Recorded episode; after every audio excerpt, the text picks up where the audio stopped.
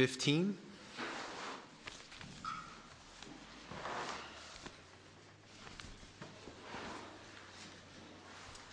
Judges 15.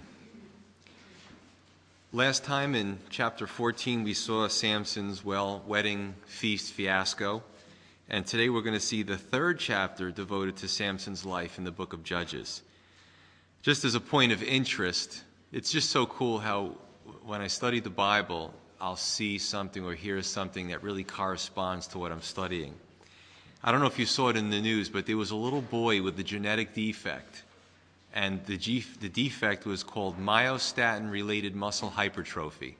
And basically, in English, what that means is that he doesn't produce, well, there's only like a handful of cases in the world. And he doesn't, normally, that in that disease or genetic defect, a person doesn't produce myostatin, which helps to slow down muscle growth so that fat and other things can grow. And everything really needs to be in a nice harmony in our bodies. But this little boy actually didn't have the receptors for myostatin. In English, what that means is as a toddler, he could do the iron cross. Somebody noticed that when they would put their hands out to hold him, he would hold their hands and go like this, and his feet would come off the ground like a gymnast. And this little boy, at the age of um, six months or a year, he was able to pick up the family couch over his head. So, yeah, and this, this, and of course, the bodybuilders want to know how they can do research and they can get some of that stuff. But um, and I actually saw, I Googled it, and I saw pictures of uh, bovine, you know, farm animals who had this. And you see these, these bulls with like their glutes were like huge. I mean, they were just shiny and rock solid. But it's a defect because actually their concern is for the little boy is that if he doesn't get enough fat, you know, his, he's got such a high um, uh, metabolism and, and his muscles grow so dense that he doesn't have any fat. And they say for development, the brain needs that fat. It, there's certain things that you need. You know, it's not all muscle. It's just amazing how we try to tweak the human body, but God knows best. And they're concerned about his development in other areas if he doesn't have enough fat in his system. So that's the concern. But anyway, I just, as I'm studying Samson, his incredible strength, well, Samson didn't have this because we, we know that in the last chapter, uh, in the chapter 16 that we'll come to in a few weeks, when his hair is cut, he loses his strength. But it's just a, it's just a funny thing to look at. You could look that up later on and do a search engine of it. It's, it's very interesting. So, without further ado, Judges chapter 15, starting with verse 1. And after a while, in that time of wheat harvest, it happened that Samson visited his wife with a young goat. And he said, quote, Let me go into my wife into her room.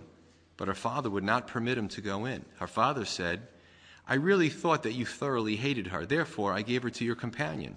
Is not her younger sister better than she? Please take her instead.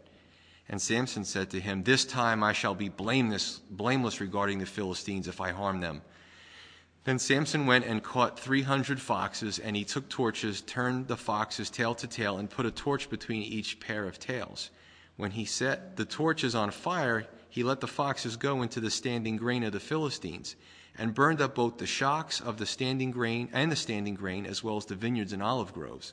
Then the Philistines said, Who has done this? And they answered, Samson, the son in law of the Timnite, because he has taken his wife and give her to his companion. So the Philistines came up and burned her and her father with fire. And Samson said to them, Since you would do a thing like this, I will surely take revenge on you, and after that I will cease. So he attacked them hip and thigh with a great slaughter, and he went down and dwelt in the cleft of the rock of Etam. So, what do we see here? It's another cycle of Samson being wronged and his subsequent revenge. Now, it starts out with if you weren't here last uh, time, or I just recap it a little bit. Samson's supposed to get married, there's the whole feast, and he tells a riddle, and uh, whoever wins the riddle, if they guess the riddle, uh, Samson has to give them 30 changes of clothing. If they don't, he has to give them, I'm sorry, they have to give him the 30 changes of clothing. So they, they pressure his wife and say, We're going to kill you and your father if you don't tell us what the riddle is. So she pressures him.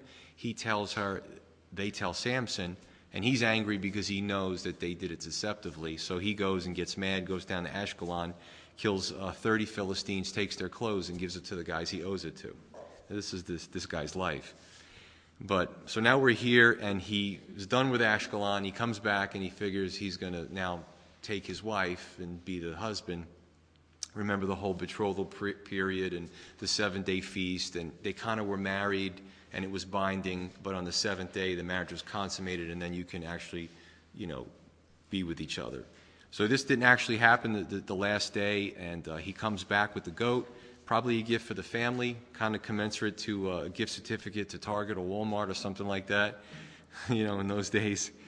So the father in law says to Samson basically, um, I gave her to your best man because I thought that you didn't, you hated her. Uh, but how about my younger daughter instead? Times must have been really rough for women back then. But Samson responds, Samson responds with anger and, and says, listen, and I, I like to paraphrase because it's, you know, it's neat but it's my paraphrasing.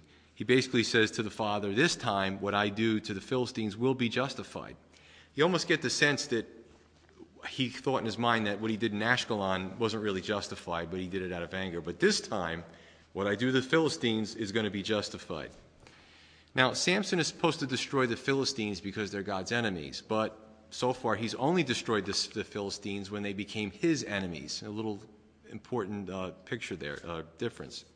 So Samson burns the Philistine fields. He gets, I'm glad my wife wasn't here tonight because she's an animal lover, but he takes 300 frenzied foxes, and according to the Hebrew, uh, some scholars say that it actually could have been jackals, hyenas, because they travel in packs, so he maybe would have been able, been able to catch them easier. And uh, who knows if the animals got hurt or not. Um, I don't know if there was a disclaimer that said no animals were hurt in the making of this movie. Probably not. But he ties their tails together, puts a torch. I don't know, this guy is so creative in what he does. If he just would have used that creativity to serve God, uh, things would probably be a lot better. So he sends them through the fields. Apparently, they do a lot of damage. They not only destroy the wheat fields, but the, the vineyards, and they're running like crazy with these 300 torches, and everything goes up in flames. So, what's the Philistines' response? Kill Samson's uh, former wife and father in law. Did you expect anything less from these guys? So, a little bit of disturbing portion of Scripture tonight. Samson's response, You made me mad again. I'm going to take revenge, and then I'm going to stop. And you see a lot of that. He says, I'm going to take my revenge, and that's going to be it. But we see a cycle with Samson personal revenge, and then he stops. And then it's almost as if he's waiting for the next volley. The next volley comes, he takes revenge, then he stops. Then he waits for the next volley. And this is what's going on, this, this crazy cycle here. But he was supposed to continue to destroy the Philistines because that's what God wanted him to do. But again, it was based on his personal issues. Now, if you contrast David, King David, even when he was a youth, he fought God's enemies because they were God's enemies. That was his primary motivation for fighting God's enemies, because he wanted to avenge God's enemies. Samson here does it usually pretty much for personal reasons. Now, I mean, listen, I'm going to guess that if Samson amassed an Israeli army in the beginning, he could have been done with the Philistines a long time ago and he could have saved himself a lot of headaches, my personal opinion. But some lessons that we can learn from this. Number one, God gives us direction for our own good. he gives us directions for our own good. The trouble we get into is when we try to take God's direction for our life and we tailor it, or we adjust it, or we massage it, or we manipulate it to fit our own personal desires. God says, do this, and we say, that's nice, but if I could just tweak that and shave off this, you know, I think it would work out better, God. What do you think? And we do that. How many times have you heard, but my situation is unique? I mean, usually when someone's taken up in sin, I tell you, I can't tell you as a pastor how many times I've heard it. But you don't understand my situation. Okay, I know what the Bible says. Yeah, but you don't understand my situation. It's unique. It's almost as if God's up there going, Can you imagine God saying, Gabriel, stop the presses? I've never seen that before. We need to make an exception for that person in our word here. You know what I'm saying? So th- this is what you have going on God's word, of course. But two, Samson is a picture of selfish motives under the cloak of religious zeal. I mean, the question is when we fight battles, sometimes we fight battles as Christians and we say this is righteous indignation. Um, do we fight the Lord's battles or do we fight our own battles? Or do we fight our own battles and cloak it and saying it's under the Lord's battles, right? And there's certainly a litmus test in the scripture. Because those two can often seem similar into self delusion. In verse 8, Samson takes revenge and then takes a break at Etam, um, the last verse, and it says it was a great slaughter, hip and thigh. Well, it's similar to our hand over fist, okay? It's just an expression. It was a great slaughter. So some of the uh, colloquialisms back then, it helps when you're, they're explained. Verse 9 Now the Philistines went up and camped in Judah and deployed themselves against Lehi. And the men of Judah, now remember, these are Israeli men, say, Why have you come up against us? So the Philistines answered, We have come up to arrest Samson, to do to him as he has done to us. Then 3,000 men of Judah went down to the cleft of the rock at Etam and said to Samson, Do you not know that the Philistines rule over us? Newsflash, Samson. What is this you have done to us? And he said to them, as they did to me, so I have done to them. And they said to him, We have come down to arrest you, that we may deliver you into the hand of the Philistines. Then Samson said to them, Swear to me that you will not kill me yourselves. So they spoke to him, saying, No, but we will tie you securely and deliver you into their hand, but we will surely not kill you. And they bound him with two new ropes and brought him up from the rock. Now, Philistines are very angry at this time. They're looking for revenge for the monetary destruction that was done to them. So they amassed themselves against the land of Judah and Israel, which is the southern area of, of Israel. Now, this is how bizarre it gets 3,000, right, of the oppressed Israelites, instead of fighting the Philistines, come after their judge, Samson. Now, I was wondering if anyone thought to themselves, hey, newsflash, this guy Samson, maybe he's somebody that we could use to be our leader and fight the Philistines. But they go to Samson and say, listen, these guys rule over us. You, are causing problems here. We got to work this out. Instead, the Israelites didn't want Samson to make waves and rock the boat. You know, this is a picture of being enslaved to sin. The Philistines were a picture of sin. They were brutal people. You saw what they, just to, just to win a bet, what they uh, threatened to kill Samson's wife and, and father in law. And he, they were threatening their own people, okay? Uh, they oppressed Israel. They were a picture of sin.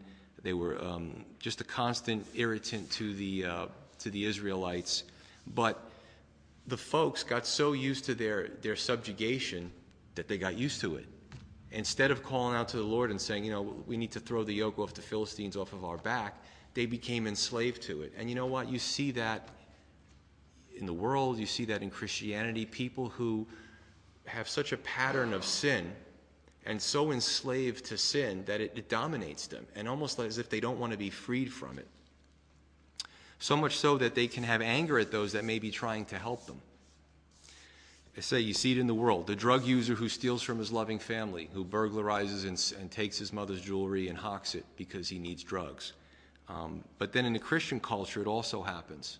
Uh, there is dysfunction among Christians too. Many would rather surround themselves with folks that tell them what they want to hear versus those that tell them the truth and love. Proverbs 27 6 says, Faithful are the wounds of a friend, but the kisses of an enemy are deceitful.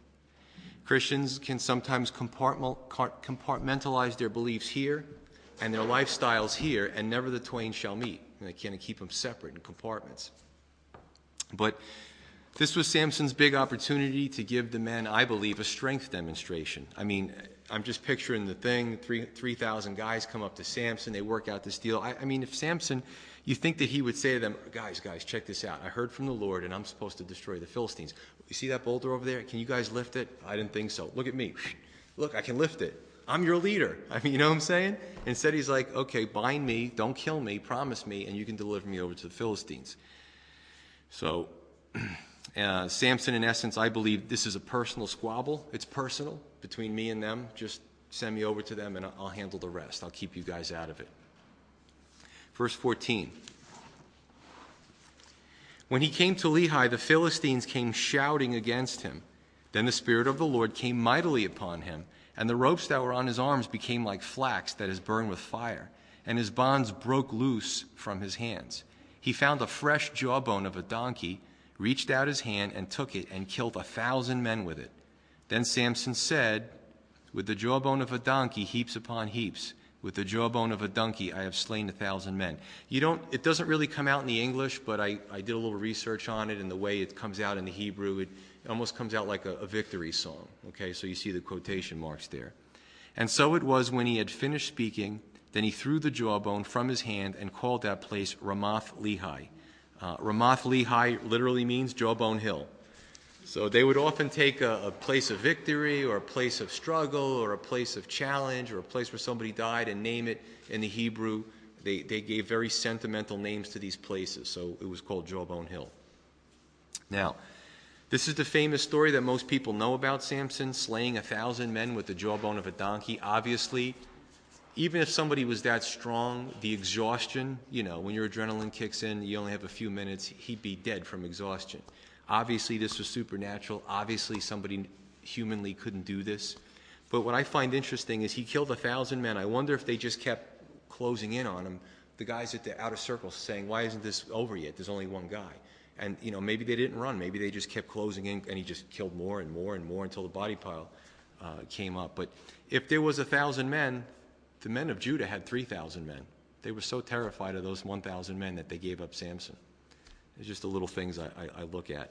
But what else do you notice? As a victory of a result of the Spirit of the Lord, what does Samson say? I have slain a thousand men. I'm not trying to pick, well, I guess I am trying to pick apart his words. And as we go through the, the rest of it, I'll try to make some sense of it. It's a good lesson for us. God help us if we ever take credit for something, especially that the Spirit of the Lord mightily comes upon us to do. And I'm sure we've all been in that situation, whether you're witnessing to somebody or you've just been delivered from a situation or God gives you a great idea and, you know, it's a, it's a, it's a salvation to your problems. And I think probably all of us have been in the boat at times where we've said, wow, I, I really got past that one or, you know, I did it on my own. Hopefully, as believers, we more say it was the Spirit of the Lord, you know, give God the credit than take the credit ourselves, because that's a bad place to be. Verse 18. Then he became very thirsty, so he cried out to the Lord and said, Now, he's, watch this, it switches. You have given this great deliverance by the hand of your servant, and now shall I die of thirst and fall into the hand of the uncircumcised? So God split the hollow place that is in Lehi, and water came out, and he drank, and his spirit returned, and he revived. Therefore, he called its name En Hakkore, which literally means spring of the caller, which is in Lehi to this day. And he judged Israel 20 years and the day of the Philistines. So you see, there's a little change here. Now Samson calls on the Lord. Um, honestly, I think, uh, correct me if I'm wrong, but in the three chapters we've read, this is the first time it's recorded that he actually calls on the Lord. And he has a need. He's thirsty. He's probably just totally spent from, from killing all these guys, and he's, he's thirsty, and it's, he needs some water. So he calls on the Lord because it, it, there's a need there. Some people say, well, maybe Samson gave God the glory, but I think this is more of a manipulation tactic. I mean, who hasn't done that in prayer? I mean, let's just be honest the people of God. How about, God, if you heal me from this affliction, I'll be able to serve you more? That's not manipulation in prayer. You know, if we're really suffering or struggling from something, how many of us say, you know what, Lord, whatever your will is, and mean it, versus, Lord, if you could just heal me, you know, I'm on a roll, I'm witnessing to people, I'm serving you, you know, this would be better for the both of us. It's a manipulation tactic. Or, God, if you give me this promotion, I'll be able to be more generous. I'll tithe more. I'll help people out more if I could get this promotion. It's a manipulation tactic versus, Lord, your will be done. Or how about, God, if you blank, fill in the blank, then I'll blank. What is it? It's a conditional statement. God, if you will do this, then in return I will do this. Instead of God, your will be done. Anybody? Yeah. Am I the only one who's done this? okay. So, in closing, it's no surprise to find that Samson is a very impulsive kind of guy. Here's a guy that I've never seen so far take responsibility for his actions, take responsibility for disobeying God, take responsibility for um, taking God's power and using it to his own gain. And also, I don't see, I don't see him praying through his decisions.